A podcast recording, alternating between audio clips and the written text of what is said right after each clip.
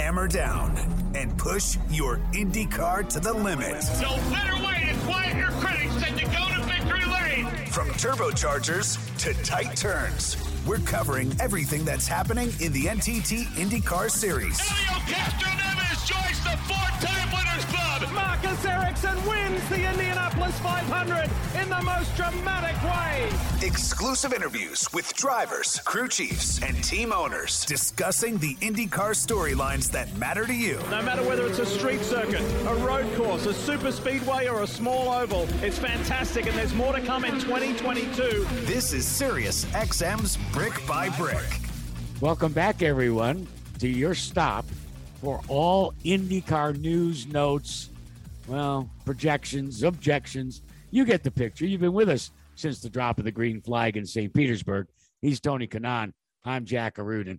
TK, before we look back on your teammate Scott Dixon's first victory of the season, I want to talk to you about your shakedown run in a USAC midget at the uh, the little quarter mile bull ring outside or inside of turn three you ran uh, 12 laps and I believe eight or nine laps. Uh, come on, man. What I read is the quote, oh boy, it, it was a lot harder than I ever thought. Give me your first person account of you've driven on dirt with the SRX, you've driven on dirt to the Prelude to the Dream at Eldora, but this was your first midget experience. What do you think? It was unbelievable, Jack. I mean, yes, I've done Eldora uh, before with uh, what was the, the, the super modified, right? That's what they called that car that I did that race uh, with Tony. Then, you know, SRX, but this thing, like, I obviously didn't know what to expect, but still, yeah. I mean, and the the track wasn't ready. It was raining. Typical Indy stopped. So it was like, you know, we have to do this because they're pressed on time. We're doing obviously some uh, demo laps to promote the BC 39, which is happening in two weeks, and so on.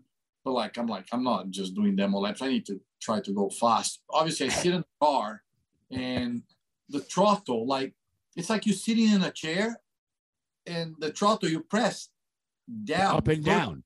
Right. Yeah. So it's like it, it, it, my brain. I'm like, how do I do this? Like, am I in my office chair with a throttle? Uh, anyway, and man, that thing started it. And I have to say, the acceleration of this thing, I've never felt anything like that. And and you know, like I'm comparing to a thousand horsepower champ car that we drove in the past. And and unbelievable. I mean, I had a lot of fun. It was 20 laps total, eight laps. Then I was completely out of shape, like uh, out of shape. I mean, not doing the right things. Then Tim right. Clauson stopped me and gave me some some tips. I need another 12 laps. The most physical car I've ever driven for sure because you're fighting it the entire time. But I had a blast, Jack. Um, I cannot race the race because I have to be in Nashville for the IndyCar race, and that's Wednesday and Thursday. I gotta be in Nashville on Thursday. Otherwise, uh, I was gonna be racing. But that led to an invitation to do other races. Now Lucas will invite me to do some runs there on pavement so we'll see. I don't know what that's all going to end up, but I love it. I had I had the most fun uh, that I had had in a while. Well, I, I, I can attest to it because of all the crazy, stupid, dumb things I've done. Running midgets on dirt started with with mini sprints, but then, uh, in fact, my final race was at New Hampshire Motor Speedway on a flat quarter mile dirt track to uh, actually their inaugural dirt race in a dirt USAC midget. And you know the horsepower to weight ratio as you said sitting upright with a steering wheel that's more like a bus driver and you and that's where they coined the phrase elbows up. And it's coming at you fast and furious isn't it my friend?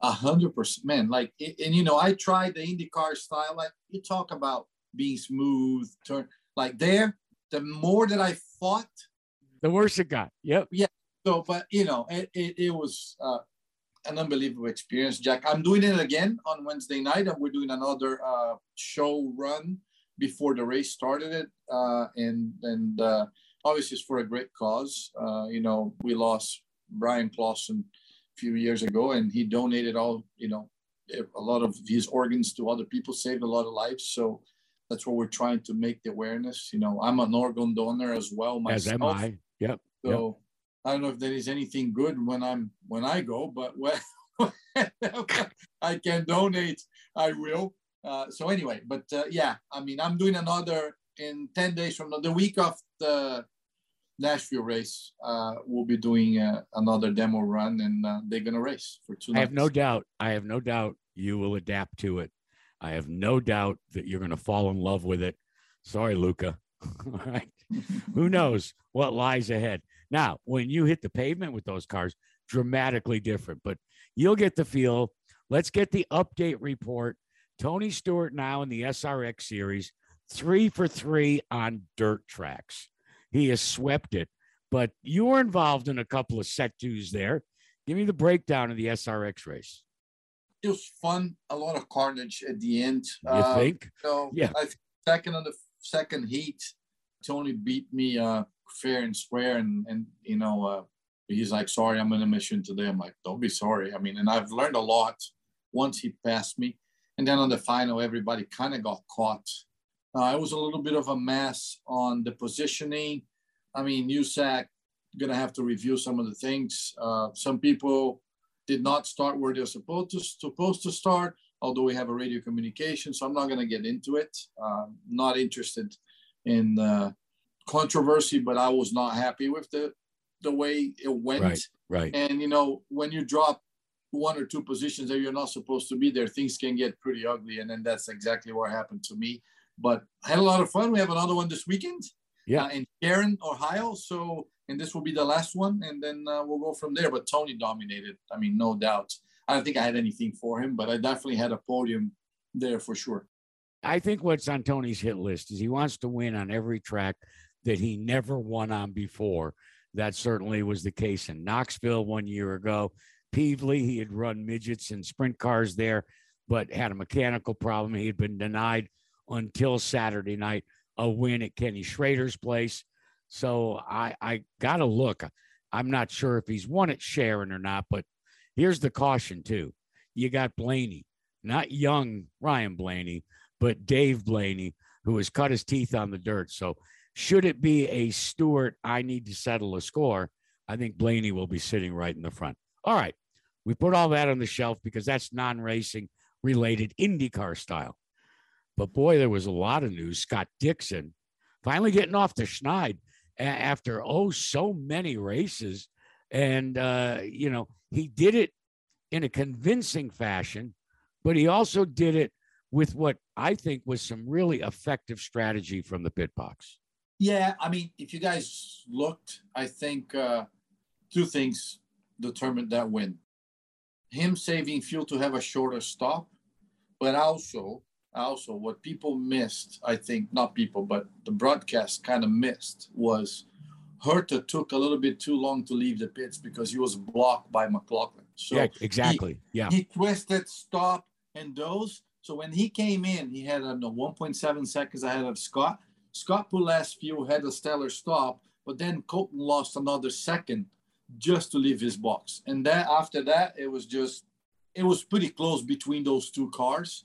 And then when it became a few mileage race, until that last yellow, I, mean, I had no doubt Dixon had the upper hands. I mean, that's no disrespect to Colton or anybody in that field, but if it, there is a guy that can go fast and save fuel, uh, the best the best one was leading that race. It was nice after a handful of years when Canada was closed due to COVID 19 to not only see the Indy cars back there because of more than three decades of history around that exhibition place street course, but a couple of takeaways. What a great crowd, number one. But number two, the argument I believe can be made that was as rough and sketchy a racetrack as, well, I'll put it in the same category as Detroit. Different types of pavement, going back on things that had sealer with new pavement, with concrete. And I know that makes for a difficult setup from the engineers and an awfully long day in terms of for the drivers. But when you have the fact that that you forget it's a short course, there was a lot of action. 59 seconds. I know. great. You know what? Everybody wanted to focus on the front, but there was action all the way down to the back of the field. And part of it was because it was difficult to pass. You had to be braver than Dick Tracy to get a spot. Yeah, I mean, many things happened there, right? Three years that we didn't go there. Place was packed, by the way. Yeah. Sold out, three days, crazy, crazy. I mean, probably the biggest attendance they had in years. But then also the track, quote unquote, the street course. I mean, nobody really looked at it for three years, so it didn't matter. I mean, they fixed whatever they had to fix because of the streets, right? They've been building hotels and stuff around. But then you come back with heavier cars, with the windscreen on, a little bit more grip. So you try you're tearing the track, the asphalt or the concrete or whatever those transitions. Yeah, you were. saw that big concrete block that came up. That's Yeah. that's why you know. So Yeah. a lot of things affected there, and then you get the field so tight. Many guys hadn't like I don't know more than almost like ten guys hadn't raced there ever, and trying to figure out. And then the field was being so close as far as lap time, and uh, like tough to pass. You got to find your way. I mean, couldn't hadn't gotten any better. I mean, shame that uh, I think that race, as far watching the race on on on on, on stream, it was an awesome race. Too bad it wasn't on the you know network. I have Yeah. to say, Yeah. but I understand exactly why. Toronto was never they're never sure if that was going to happen again ever. So it was like we can't put that on a on a schedule, and then we can't afford not to have a race. So, uh, but awesome race, Jack. I mean, you know, if you were there, I mean, it was action from the front pack, the mid pack, and the back pack. everywhere. And then every every pit stop was a crapshoot because of the way they've configured. It's the opposite side of when they in the old days where you'd come in off of the final turn and you'd go you'd go driver's right. Now it's the driver's left, and you got to make kind of a right hand turn, then a little left hand turn, then a right hand turn, and and that made for tight quarters racing. And I tried to research it, TK. I believe that's the most cars that IndyCar has ever flagged for the start at Toronto in a very compressed area to begin with. with the tightest pit lane, the Yeah. smallest pit lane, not straight, it's curved. Like for us drivers, it's a nightmare. I mean, Ericsson during warm-up hit two of his guys. Newgarden came into the pits, was so out that the mechanics had to pull the car to slide the car in to be able So to they could get the fuel in. Yeah. so like crazy, crazy, like everything added to to the race, which is, I mean, it's awesome to watch. It's crazy if you're part of it. Like you hated it. You, I mean, I, I know like pit lanes are tight. Those cars don't have a lot of turn of range, so you have to kind of like tilt it, like Colton did. We just talked about. Then you have to hit your mark, but at the same time, you see, uh, you know, Will Power complaining about his pit box because he's been qualifying for one reason or the other in the back. So the good ones are in the front. The back is like you get a corner, a corner with a manhole. Like it's it's it's a it's a, it's a you don't know what you're gonna get when you get there. So uh, adds a lot to it, and it's a lot of fun for us watching. But I mean, I I can't tell you. They're never gonna say or admit it, but every driver there hated it. Oh, for sure. But you know what? Get over it. For, Hey, for that's why we get paid the big it. bucks. Exactly. Or if the not so big bucks, depending. Speaking of big bucks, we're gonna we're gonna visit with Scott Dixon in the next segment. He's going to be joining us. So we're not neglecting the Iceman's uh, historic tying of Mario Andretti's victory, but there are some side stories that continue. The cauldron is bubbling when it comes to Alex Palou and uh, the the Arrow McLaren slash CGR thing that looks. And Nate Ryan posted uh, earlier today his uh, continuation post Toronto. But let me say first, Alex did a, credible job because I would I did not want to be in NBC's position. You have to ask the questions, but you already know the answers. And I thought uh, as a as a a very classy way he attempted to deflect and not to offer anything additional. But this thing is not going away, TK. This thing has got a lot more legs, according to Nate Ryan, than even any of us ever understood. And what was disturbing to me, and I want to get your initial reaction Nate Ryan is not one to just throw out, you know, a rumor. But Nate Ryan suggested that there is a growing possibility that Alex Palou will be so tied up in court proceedings that he could miss part or all of the 2023 season. Your reaction to that? I doubt it.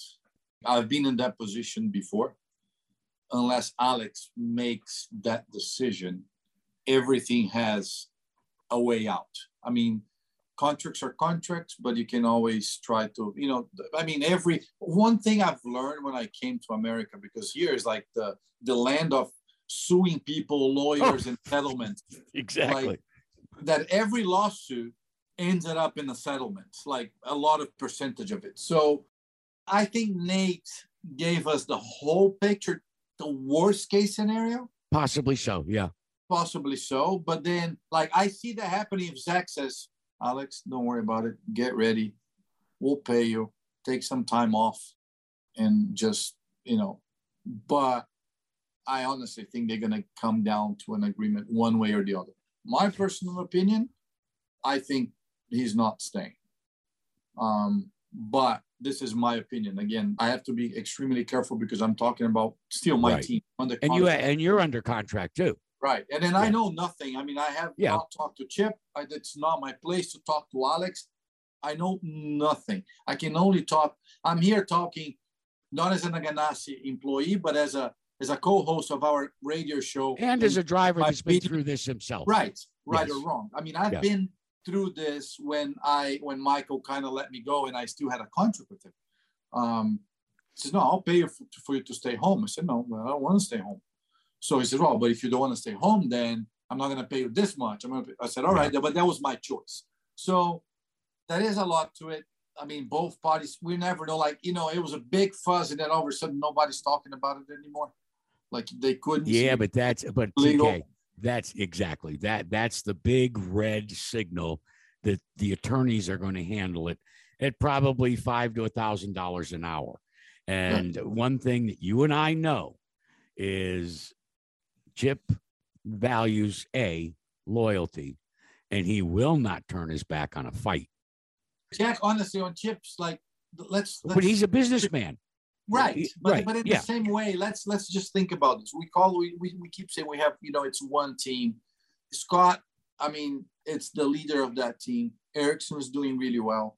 Um, how is gonna be the atmosphere after you blatantly tell your team you don't want you don't want to be there? Yeah, you don't want to. Like, I mean, you can still work it out. Yeah. And then maybe maybe he ended up staying another year because whatever contractually, what, but but why? I mean, what's what's what's the benefit? Well, let me let me really screw with your mind, okay? What unbeknownst to me, but uh, until I read Nate Ryan's article, is we already know that Zak has acquired for Formula One testing purposes Colton Herta, who wowed the Team McLaren group with his test. We know that Alex Palou and Pato O'Ward have been in their press, the press releases coming from Team McLaren, that part of their responsibilities, wherever they may be driving, will be also in development in the F1 as some of the support drivers, correct? Okay. But Colton Herta still has to accrue enough points through testing because he does not have an FIA license. To the best of my knowledge, ditto for Pato O'Ward, who already has an FIA license, and that's Alex Palou. So that gives you a little bit more maneuverability going back to what you're saying, all right, Alex doesn't want to stay there, but you know, in the interim, if it is tied up, Alex could still go and you know be a test driver for Team McLaren. And now all of a sudden, we're going to add, you know, those attorneys that are billing at 500 to a thousand. Now we got more attorneys getting involved, dissecting the contracts, and now the clock starts to tick at about two thousand dollars an hour.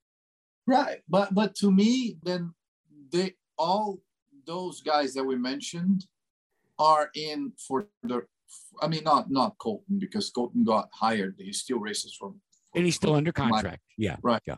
But and, and Pato is there already. Yep. yep.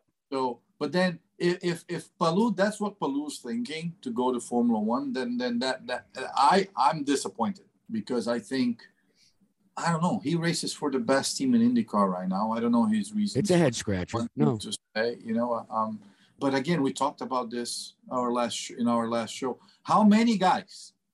how many guys you want to go fight for one seat in Formula One, and who has the Yeah. priority? Yeah. I, I mean, okay, you're gonna say the priority is the guy that has the license. All right, that fair enough because FIA uh, it's gonna It's an But- edge. It's not a priority. It's an right, edge. but at the same time, are you really want to upset your current driver that has been there for years, Pato, I mean, at the time, uh, that you promise him a couple things. He, he already got mad when they hired Colton, Yeah. um, you know, and, and then they finally lock him up in his contract. So I don't, I don't, I don't understand. I, I totally, I, I honestly don't understand the reasons. I mean, I can guess why Alex wanted it to leave. And and my sole opinion, and I would probably bite my tongue. I don't think it's the F1 thing. I I don't think it's either. money. And I and there we got to throw in, as Paul Tracy revealed to us, Roger Yasukawa, who discovered Alex Palou and who really, you know, kind of charted the course for this youngster, was let go by Alex right after the Indianapolis 500 of this season. A new management group comes in, made all sorts of promises, and this is something else that Nate Ryan was attempting to ferret out. Just where did that new management group you know, where are they involved in this? And and to be honest with you, Zak Brown was quoted as saying, I've never read Alex's contract, which is a bunch of BS. Well, Okay. well, well. I, I'm not sure if that's a legal answer, but also I don't doubt it because Jack, I cannot. If you were negotiating something legally, I could not show you my contract, like my current contract, because that's not legal. That's confidential. Yeah, yeah. But I Like my contract was serious. I'd love to show it to you, but but then you'd Right. say, Oh man, you're working like like nothing." mine, you know, I can't Yeah. show you because then you're gonna be mad that you know, eh, you know. Uh, but my point is, I doubted that between lawyers, both parties, they haven't talked. Like legally, you can't say like in in every guys. This this is this is how it goes down. When you get approached, you have two things that you have to say. Either I can't talk to you right now, or I can. If I say I can't talk to you, it's gonna, okay. When can you talk? right. And then Right. you go, well, June 10th. Mhm. Well, that is a confidential inf- information regardless, because you shouldn't be able to say that anyway. That's a And great then- point. Yeah. Well, but then, Jack, if me, Tony Kanaan, are not talking to Jack Arute, but Joe Blow, Tony Kanaan's lawyer, is talking to John C., Jack Arute's lawyer, that means we're not talking. Yeah. No, no, look, that's splitting hairs, but welcome to the United States and the, and the litigious society that we live in. All right, we've pretty much exhausted and haven't even scratched the surface of all the news. We need to talk a little bit about this torture test this weekend in the uh, cornfields of Iowa. We'll do that in our third segment, but buckle up, Buttercup. Coming up next is the guy who I coined the nickname the Iceman when he was a rookie in Champ Car competition and the Iceman cometh one week ago in Toronto. That's right. When we return, we'll visit with Scott Dixon right here on Brick by Brick. Quick pit stop, and then we're back on the track. This, this is Sirius XM's Brick by Brick. From the green flag to the checkered flag, we're discussing the hottest topics from the NTT IndyCar Series. This is Sirius XM's Brick by Brick. History made. Win number 52. Scott Dixon is tied Mario Andretti for the second most wins in IndyCar history. Dixon has done it in Toronto. Welcome back, as promised, here on Brick by Brick. Joining us virtually, TK, is your teammate and the guy that just absolutely made the return to Canada all his own. Driver of the PNC Bank, number nine. Yeah, we're talking about Scott Dixon. And was my pick to win the race, by the Oh, way. Oh, shut up, okay? Excuse me. You're killing hope me, you, some, I hope you put some money on that, man. I hope you put some money on that. No, he just I- rubs it in because I'm pathetic this year, okay? You In are. terms of pick'ems. You are. but congratulations on the win. And uh, you got a little emotional when you realized, Scotty, afterwards that you had tied Mario with the most career victories. And then, like five minutes later, Mario tweets out his congratulations to you. In your wildest dreams, did you ever think that you would attain that sort of record with someone that in our sport is just absolutely so legendary? Uh, no, definitely not. You know, I think all of us, you know, and TK could speak of this too, is just that, you know, when you're growing up, you, you, you dream big, you, you know, you hope that one day you can get to that situation. But, um, you know, obviously for me, it's, it's not a short road either. You know, you're talking No. 20 plus years that, you know, anything can, multiple things can go wrong, whether it's, you know, injuries to, you know, just not being in a competitive car, you know. So for me, it's um, definitely a, a huge milestone. This one definitely took a, there's a little bit of uh, time between drinks. Unfortunately, I think 20, 23 races or something, which was which was frustrating. And I think the unfortunate part in this sport is that most of us, the only thing we think about the ones that got away, opposed to you know the victories that you got. You know, so um, it was a special moment for sure. Uh, it was nice to have a uh, smooth and clean weekend. The car was you know competitive. All four cars were competitive right out of the box, which is tremendous. But uh, you know, to, to get that tweet from from Mario, I was bummed that Mario wasn't there. I knew he wasn't there that weekend. Um, but uh, looking forward to seeing him soon. And and you know, his words are extremely kind. And you know, for me, he's a, a, a one of the, the greatest legends of our sport and across many different disciplines. Um, you know, but the the great thing about him and AJ and and you know uh, many alike is that you know we get to see them most weekends, which is very cool and, and very cool to be able to chat with them and talk about their generation uh, and their racing and things like that. So uh, yeah, very special weekend for sure. Ace, um, I know you very well, and I've seen probably all your 52 victories. Um, I was home. I couldn't be there. I wish I was there with you, um, watching you. And after you being through this year, because a lot of people don't know how hard you are on yourself, and, and people just think Dixon fig he will figure out, he will win, and, and that's you know, and you do, and you that's what you do, and that's why it makes you who you are. But first thing, you look happier than usual. Is that right or not? Am I am I wrong about that? No, I, you're totally right. You know, uh, for many reasons, though. You know, I think um, it was. It's been a wild year for one. It's been lots of ups and downs. Um, and I think you know doubt always comes into everybody's mind, and especially when you know it had been a little bit since we had won. You know, I think coming off kind of the mistake that I made at Indy, you know, a lot of those things do take its toll. You know, and and you know, it's it's it's not about the fall; it's always about the comeback. And you know, I think that's. Hmm. Again, as you know, it's it's not one single person, right? It's it's the whole team it's hundreds of details and everybody getting everything right. And you know, even this weekend at Toronto, we had the fastest pit stops on pit lane again. You know, and and, and it takes that effort to make it possible, uh, especially now and how competitive it is. You know, so yeah, I was I was super happy. I think it, it's it's weird when you get on rolls and some of the seasons where you get three, four, five, you know, sometimes six or seven wins.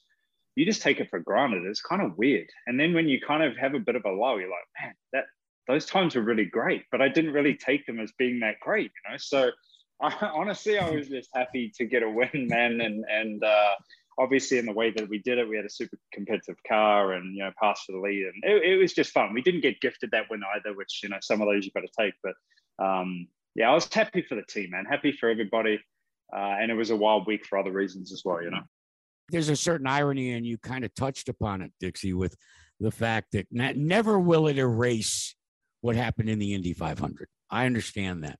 But having your crew get you in and out and ahead of Colton with a with a lightning fast pit stop and you know for them to deliver to you and to themselves a victory that, that had to be a unifying moment for you not maybe at least taking some of the focus off of Indy Yeah, for sure. You know, I think there's there's multiple things that kind of, you know, for me, I turned the page pretty quickly on Indianapolis. You know, you, Yeah. you kind of have to in this sport, but but uh, again, you know, I think for me, I feel I get more upset for the people around me, whether it's you know my wife or whether it's Chip or whether it's you know all the people on the nine car or if it's all the people on the team. You know, the amount of effort that goes in, especially to Indianapolis. You know, there's still, trust me, I still haven't redeemed myself from from that one. Um, you know, but it, it, it I think that's what uh, gets me down more is probably the disappointment that I enforced on a bunch of others. But you know, that's that's the way it goes. You know, and again, it's a it's a team sport. You know, and and the way that we executed on the weekend, I didn't honestly didn't think it was going to be that close coming out of the pits. And and then when Colton braked, I was like, oh, what's he braking for? And then you see me kind of hesitate. Yeah. like, is what, what's going on here? So then I just got off the brakes and went in deeper. Uh, so I was kind of, I was kind of caught off guard a little bit with how early he braked, and that one he was just being cautious, I think, but uh, obviously opened up a huge opportunity for us. But that's, you know, the whole series of that pitting on the right lap that we pitted, having a smooth stop, having a good outlap, you know, getting that opportunity into turn one, and, and that changes the whole race, you know. So it was, uh, it was definitely very special. You know, a, a guy that has so much success. I mean, I've heard this my at least in the past 10 years myself. And I wanted the people to understand what I mean, I saw Darius tweet and I I totally agree. Like how you know, a guy like you, I know you could care less, but but I need to ask, how did you deal with these people all having an opinion about Scott Dixon needs to retire. Oh, look at Palou and Ericsson now. You know, like you know, you know, you know exactly what I'm talking about. The whispers. I, the whispers. Yeah, right. Yeah. I was your teammate for years, and that's what I've heard, which it never really affected me because I knew exactly my capabilities, my strengths, and my weaknesses. Did that at any point? Uh, I know it bothers you, but not bothers you to an extent that it's gonna hurt your performance. But how do you deal with it? Uh, I don't actually, re- you know, like you get a few people maybe in the media, like social media wise, I don't really engage much. I don't really. I I think I use Twitter maybe ten times a year. We know. Uh, you know, I think I. Post- well, TK makes up for you, Scotty. yeah. Okay. Well, yeah, but TK is very good at it. He, I, I'm just not very natural at that stuff. If I go to do something and then I'm like, oh, should I post that? And as soon as I think that, I'm like, no, I'm not going to post that. Yes. I might do that 150 times a year, and I post 10 times a year. So I, I don't know. Like it's um so luckily, I don't really engage in that stuff. Yes, you get the questions, you know, when you do the press conferences or the media, you know, availabilities on race weekends. But I don't know, man. Honestly, it's about if you're having fun. I'm still having fun. I enjoy what I'm doing. I'm still, you know, with one of the greatest teams uh, in the world and enjoying it. I think, you know, we're still competitive. Last year, I think, you know, we would have maybe won the championship, you know, had we not had uh, the issue at, at, Indy. You know, we, we had a 60 mm-hmm. plus deficit points uh, just at Indy, the same this year. So, you know, as long as we can, um, you know, have a more consistent run, I think we, we, we've definitely got a great shot. But I don't know. I don't, I don't, yeah, I don't, I don't know. I don't really care what people think, Tony. I care what you think. Um, you know, but uh, I don't really care what people think, man. I, I just, I, I'm, I feel lucky doing what I do, man. I just want to keep doing it. That's all. Look, I'd be I'd be remiss, Scotty, if you know everything that's happening at CGR that's unrelated to you and one of your teammates, and uh, you know it's it's it, it certainly isn't preoccupying all the excitement or overshadowing your victory or the points chase and all of that. But when you're inside of CGR, do you consciously try to isolate yourself from it, or does it in any way affect what you've been doing for oh so many years? when you walk into that shop or you go into the trailer on site, you know, what's life for Scott Dixon, who's totally unrelated to what's going down? How has it in any way affected you or has it? Uh, I don't, you know, I think it affects everybody, right? You know, it's, it's, uh, this is, you know, one of the quarterbacks of the team that's deciding to, you know, it's hard. I don't know all the details, but, you know, I think there's a right way and wrong way to do things and how you should handle it uh, and there's also never just yourself to think about. You know, there's there's a lot of people. So um, yeah, I, I just think it was handled really badly. Uh, whoever that is, I don't know. You know, but um, it could have been done uh, a lot better. Um, and I guess my disappointment again is for you know all, all the people at Chip Ganassi Racing. It's it's not just one person. So team, yeah, yeah, it's the team, man. And and um, you know, honestly, I don't think it really. I think there was a little bit of awkwardness this weekend, just because people are not sure what's going to happen, what's going to, you know, what's going to change, if anything's going to change. Um, uh, and I guess that's that's some sense of just you know not knowing what's coming. But uh, honestly, I think everybody worked uh, as usual. It maybe kind of also made people focus a little bit more too, because there was so much noise going on. I think it was in, in a way you kind of focused on on what was meaningful um, which was good. You know, you kind of put your head down and got after it. So, you know, sometimes these uh, things have, you know, uh, good reactions to them. And, and, you know, I think as a team, you know, Alex did a tremendous job in the race. You know, the, that whole team effort on, on the 10 car side coming from, you know, 22nd or whatever to, to fifth or sixth, you know, that was, that was huge. Same on the, on the eight car side. You know, we have uh, three cars in, in the top four for the championship. You know, I'm tied four people, I think, with with Josef at the moment, but you know that's that's that's huge. So uh, yeah, we just got to keep our head down, and, and ultimately, hopefully, you know, the eight, the nine, the ten, you know, one of these cars can can win the championship and keep it at home. I got to ask you, depending, and we don't know what's going to happen, but if there is a slot open in 2023 at CGR, do you do you in any way think that my co-host would be no, no, up, no. up to the task I answered that of going back to the grind? No, You know, of not just doing you know a one-off. And you know, could we get the old man to strap himself in the cockpit for all of the races? no. I think I think it's a done deal. It's just we're waiting on TK to agree to it. You know? He keeps he keeps he's like, oh, I don't know, my man, agent. I don't know. Yeah, my yeah, yeah. We're going 50-50, right, Tony? Let's go 50-50. I'll give you- hey, let- Make that make that deal happen. I'll give you 70 30, baby. Good luck.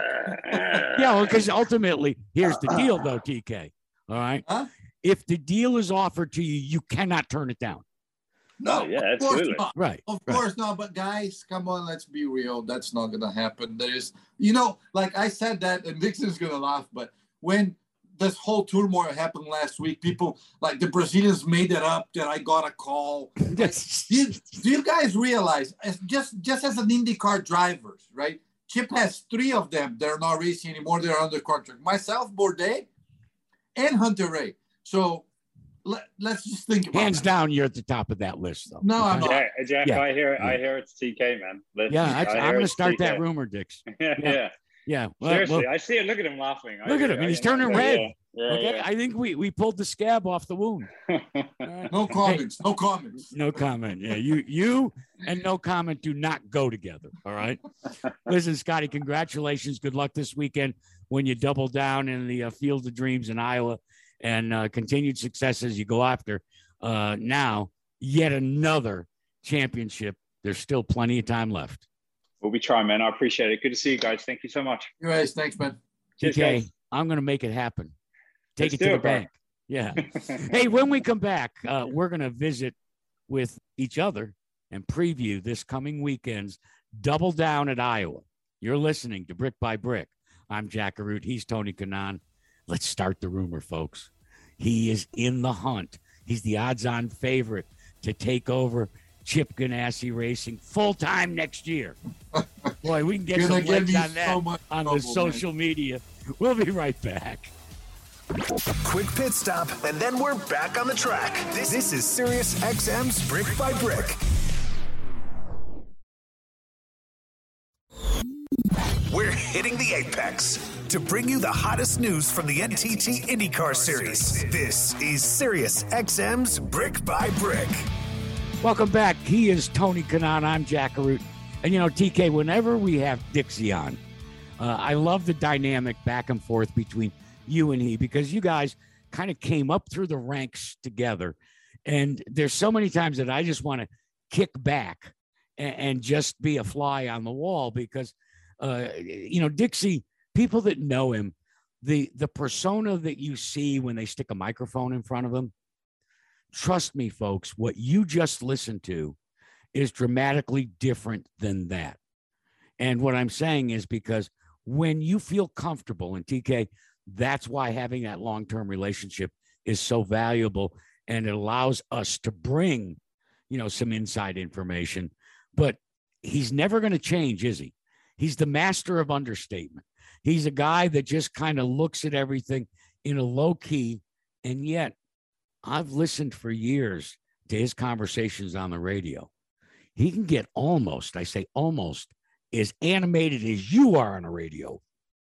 What do you do? Just dislocate it from your brain? You know, like a lot of people, it's it's. I don't.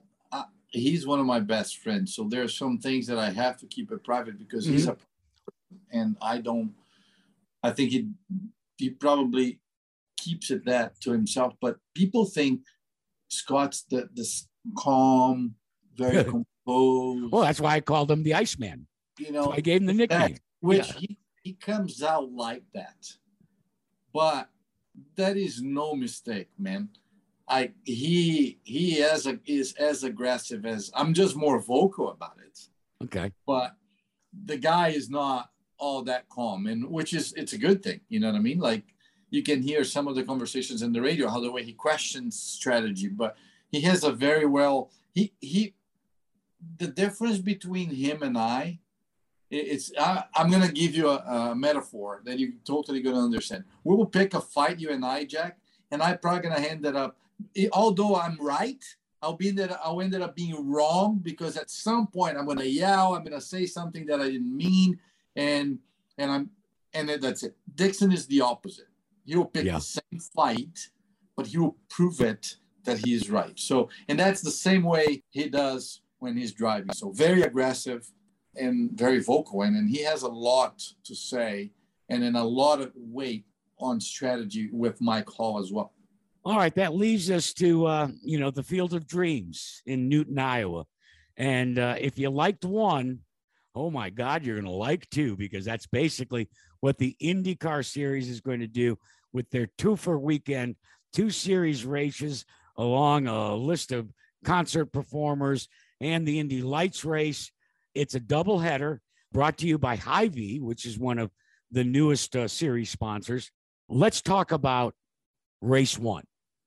Okay, that's your typical race weekend. But then everything's done. All right.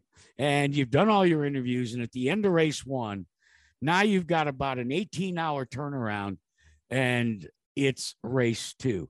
I don't think we pay enough attention to the G loads, to the fact that these cars don't have power steering, to the downforce that's created.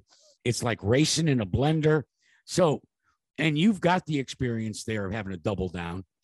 What does Sunday morning feel like uh, after you've already completed the first race and they go, hey, we got another show coming in about two hours? Well, you're really sore. Your neck hurts, your body hurts everybody's tired, the, the mechanics included. But you know, you try to hydrate the night before. You try to get some painkillers so you can. But it's just physical. That's that's what it is. And then I think that is just uh, the nature of the product. We did double headers in Detroit, for God's sakes, after you know an Indy 500 month. But yeah, yeah, it, it takes a toll, and it, it's going to be miserably hot, probably a lot more than we ever done. Remember, we used to even do night races there. So depending how hot is Saturday, Sunday is going to be brutal. yeah, and I believe it could very well be the hottest race conditions since the introduction of the aero screen. Right, and then I have to say, I mean, I've experiencing some of the heat this summer with the SRX races. We went to Florida, it was 103. Last week was 107.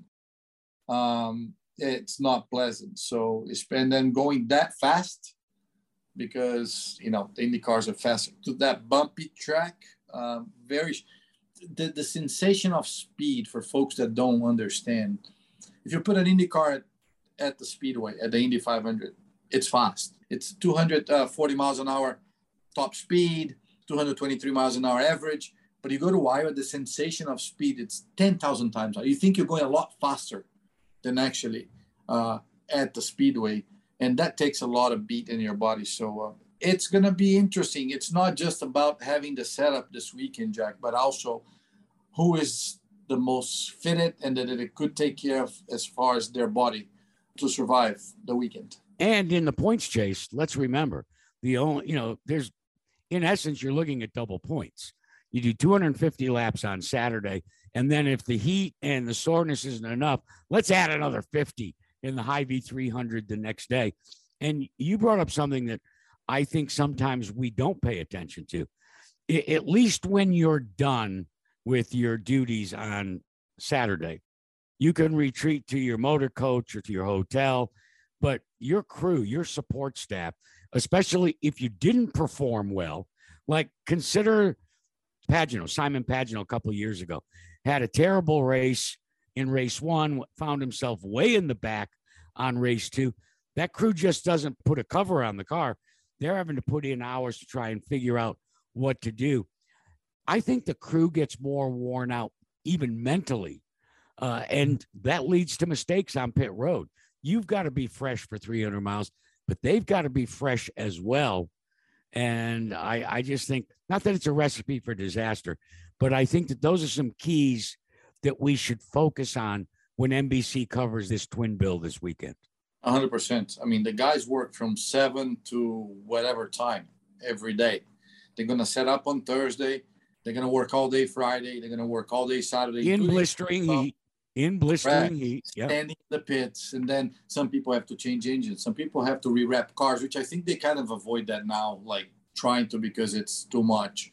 Uh, And, and although the wrapping part, it's a completely different crew.